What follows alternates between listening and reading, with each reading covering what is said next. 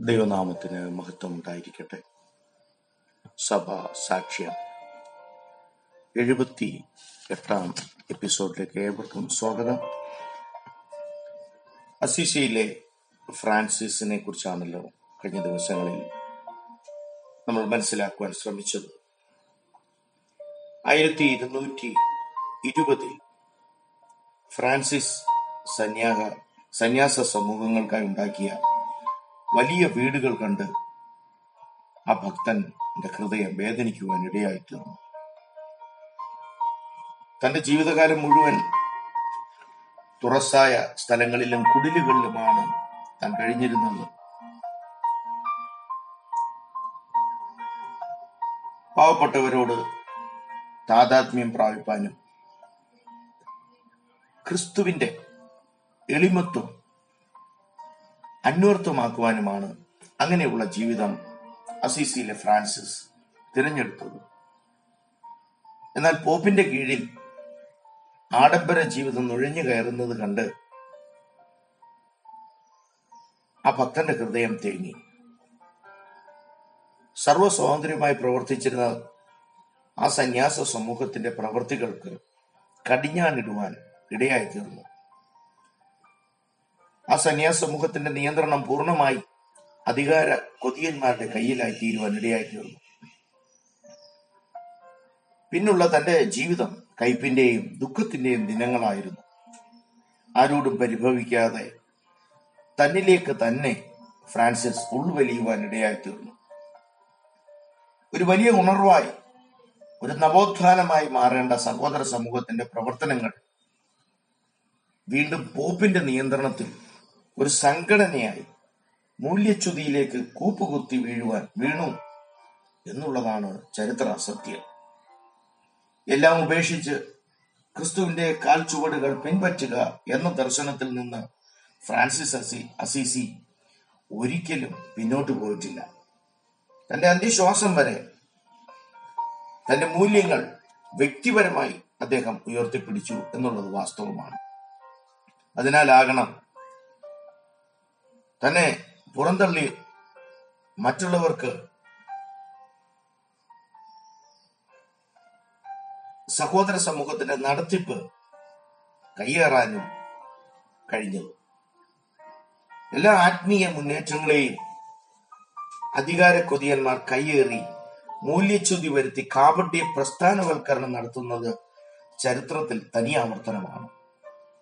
Francis അസീസിയെ പോലെയുള്ള ഭക്തന്മാരെ റോമാസഭ വിശുദ്ധന്മാരായി പ്രഖ്യാപിച്ച് ആ ഭക്തന്റെ പേരിൽ വലിയ അമ്പരചുംബികളായ സഭകളൊക്കെ പണിയുമ്പോൾ ഫ്രാൻസിസിന്റെ ആത്മാവ് അത് കാണുന്നെങ്കിൽ തേങ്ങുന്നുണ്ടാവും.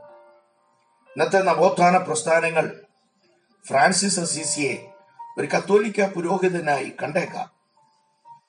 എന്നാൽ ഫ്രാൻസിസ് അസീസി കാണിച്ച ജീവിത മാതൃക സുവിശേഷ പ്രവർത്തനങ്ങൾ താൻ കാത്തുസൂക്ഷിച്ച ജീവിത വിശുദ്ധി ഇതൊക്കെയുള്ള ആരെങ്കിലും ഉണ്ടായിരുന്നെങ്കിൽ എന്ന് ആഗ്രഹിച്ചു പോകുന്നു.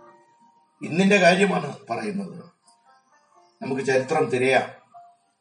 ഇന്നത്തെ കപടമുഖങ്ങളിൽ ഭക്തന്റെ ലേബൽ കാണാം. ഫ്രാൻസിസ് അസീസിയെ പോലെ സമർപ്പണ മനോഭാവമുള്ള ഭക്തന്മാരുണ്ടോ? അവരുടെ കാൽ കഴുകുവാൻ നമ്മൾ തയ്യാറാണ്.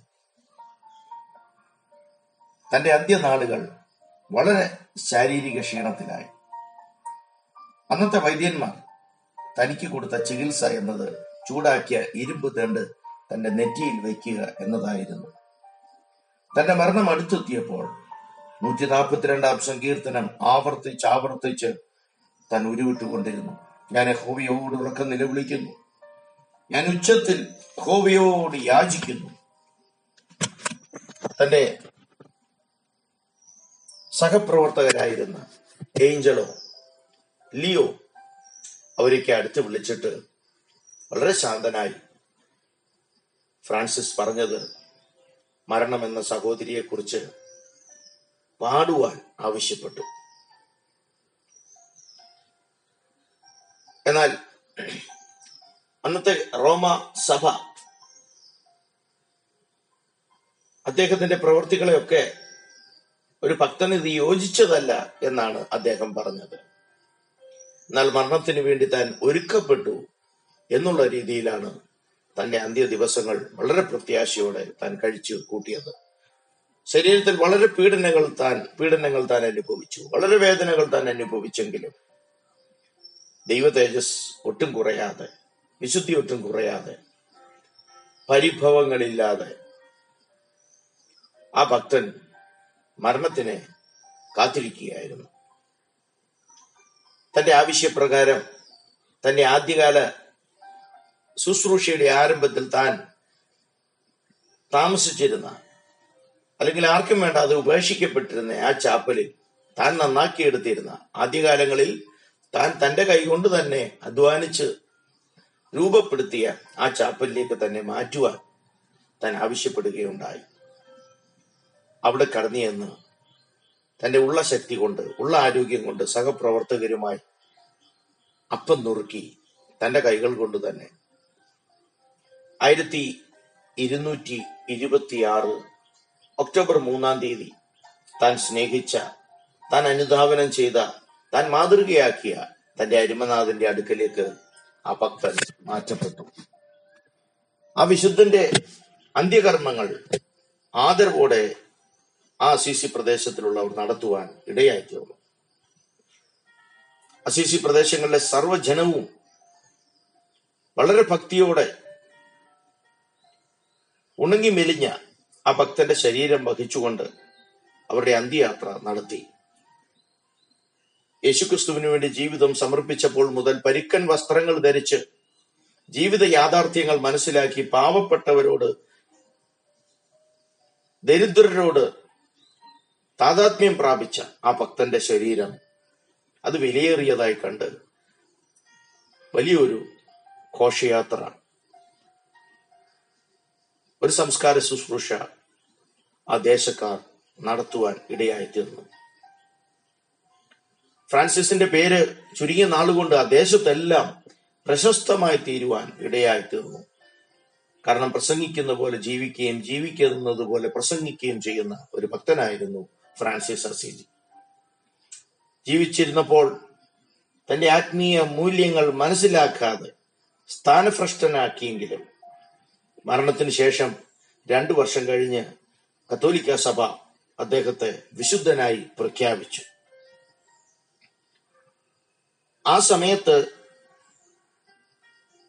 അയ്യായിരത്തിൽ അയ്യായിരമോ സന്യാസ സമൂഹം അയ്യായിരത്തിലധികമുള്ള സന്യാസ സമൂഹത്തിലെ സഹോദരങ്ങൾ Italy France Germany Spain England Hungary തുടങ്ങിയ സ്ഥലങ്ങളിൽ വ്യാപിക്കുവാൻ ഇടയായി തീർന്നിരുന്നു തന്റെ മരണശേഷം ഈ സമൂഹം ഏകദേശം നൂറ് മടങ്ങ് വർദ്ധിക്കുവാൻ ഇടയായി. ആയിരത്തി ഇരുന്നൂറ്റി അമ്പത് കാലഘട്ടമായപ്പോഴേക്കും ഏകദേശം മുപ്പതിനായിരം സഹോദ സന്യാസ സഹോദരങ്ങൾ ഉണ്ടായിരുന്നു എന്ന് ഒരു കണക്ക് പറയുന്നു. ആയിരത്തി ഇരുന്നൂറ്റി എൺപത് കാലയളവിൽ അത് രണ്ട് ലക്ഷം സന്യാസ സമൂഹങ്ങളായി മാറുവാൻ ഇടയായി തീർന്നു. വളരെ ചുരുക്കം വ്യക്തികൾക്ക് മാത്രമേ ചരിത്രത്തിൽ ഇത്രയും പ്രഭാവം വരുത്തുവാൻ കഴിഞ്ഞിട്ടുള്ളൂ.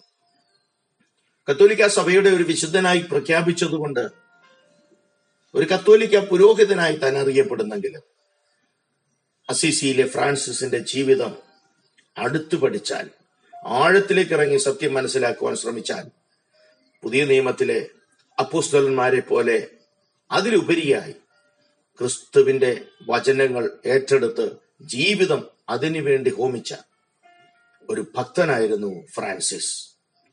ഒരു കത്തോലിക്ക ലേബൽ അടിച്ചു മാറ്റി വെക്കാതെ അതിൽ നാം കാണാതെ ഒരു ഭക്തനായിരുന്നു തന്റെ ജീവിതം നമ്മൾ മനസ്സിലാക്കണം. തന്റെ സുവിശേഷ പ്രവർത്തനങ്ങൾ നമ്മൾ മനസ്സിലാക്കണം. സുവിശേഷ പ്രവർത്തനങ്ങൾക്ക് വേണ്ടി സുറിയിലേക്ക് കടന്നുപോയി മടങ്ങി വരുമ്പോൾ തന്റെ അസാന്നിധ്യത്തിൽ തന്നെ ഉണ്ടായിരുന്ന പദവികളിൽ നിന്നെല്ലാം എടുത്ത് പുറത്തു കളഞ്ഞപ്പോൾ ഒരു പരിഭവവുമില്ലാതെ ക്രിസ്തുവിന്റെ മാതൃക ഏറ്റുകൊണ്ട് അവിടെ കുമ്പിട്ട് വീണ് പുതിയ അധികാരിയെ സ്വീകരിക്കുന്ന ഒരു നല്ല മനസ്സിന്റെ ഉടമയായിരുന്നു.